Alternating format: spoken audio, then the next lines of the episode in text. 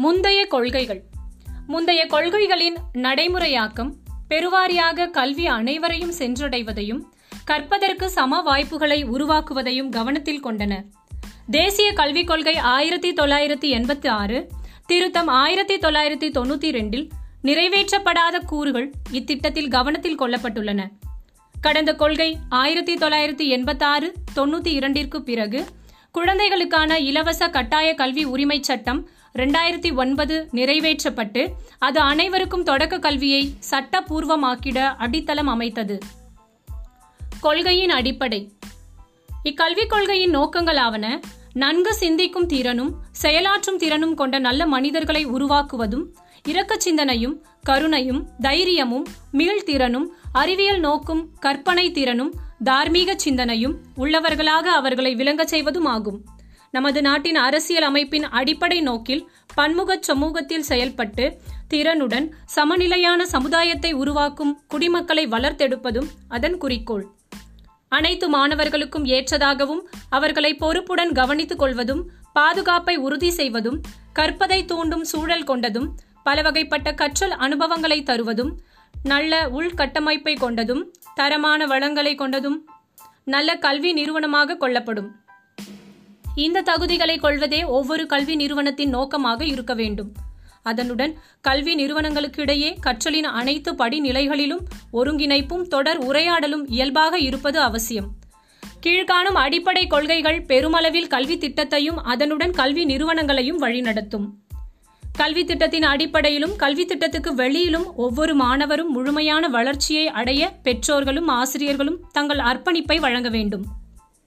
அங்கீகரித்தல் அடையாளம் காணல் ஒவ்வொரு மாணவரின் தனித்திறனையும் கவனித்தல் ஆகியவற்றில் ஆசிரியர்களும் பெற்றோரும் இணைந்து செயல்பட வேண்டும்.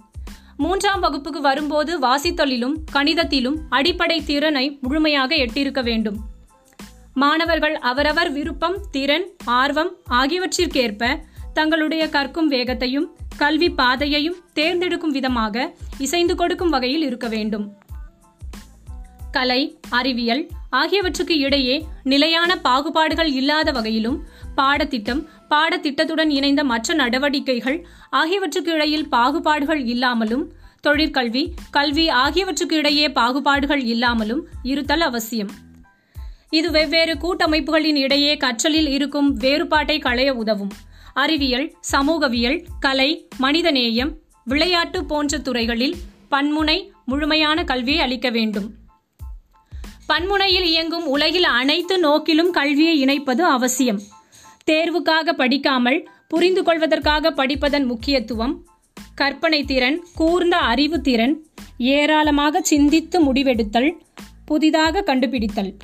அறநெறி மனிதம் மற்றும் அரசியலமைப்பு கூறுகளான கருணை மற்றவர்களை மதித்தல் சுத்தம் பணிவு ஜனநாயகத்தன்மை சேவை மனப்பான்மை பொது சொத்துக்களை மதித்தல் அறிவியல் அணுகுமுறை உரிமை பொறுப்புணர்வு பன்முகத்தன்மை சமநிலை நீதி.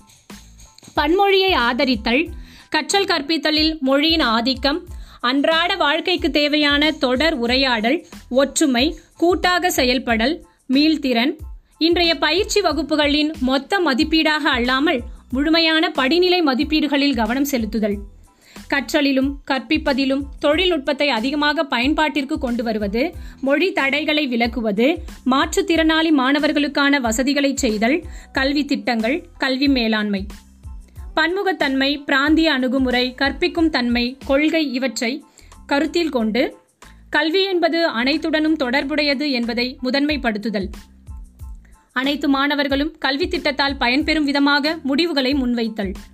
ஒன்றுக்கொன்று உதவிடும் வகையில் மழலையர் வகுப்பு முதல் பள்ளி மேல்நிலை வகுப்புகள் வரையில் அனைத்து நிலையிலும் பாடத்திட்டங்களை அமைத்தல்.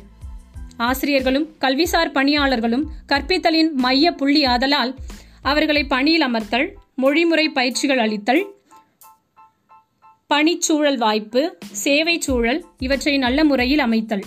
நட்பான ஆனால் கண்டிப்பான வரையறை நம்பிக்கை வெளிப்படை திறன் இவற்றை கொண்ட கல்வித்திட்ட ஆய்வுகள். ஆய்வுகளை பொதுவில் வைப்பதன் மூலம் நல்ல நிர்வாகம் அதனுடன் அதிகார பங்களிப்பை தருதல் மாற்றி யோசிக்க தூண்டுதல். கல்வியில் மேம்பட்ட முன்னேற்றத்திற்காக மேம்பட்ட ஆய்வுகள். தொடர்ந்து முன்னேற்றங்களை கல்வியாளர்களை கொண்டு ஆய்வு செய்து மதிப்பிடச் செய்தல். வேர் விட்டிருக்கும் இந்திய பெருமிதத்தை அதன் செழிப்பை பன்முகத்தன்மையை தொன்மையை புதுமையை கல்வி அமைப்புகளை கலாச்சாரத்தை மையப்படுத்துதல். கல்வி என்பது பொது சேவை. நல்ல கல்வியை அடைவது ஒவ்வொரு குழந்தையின் அடிப்படை உரிமை.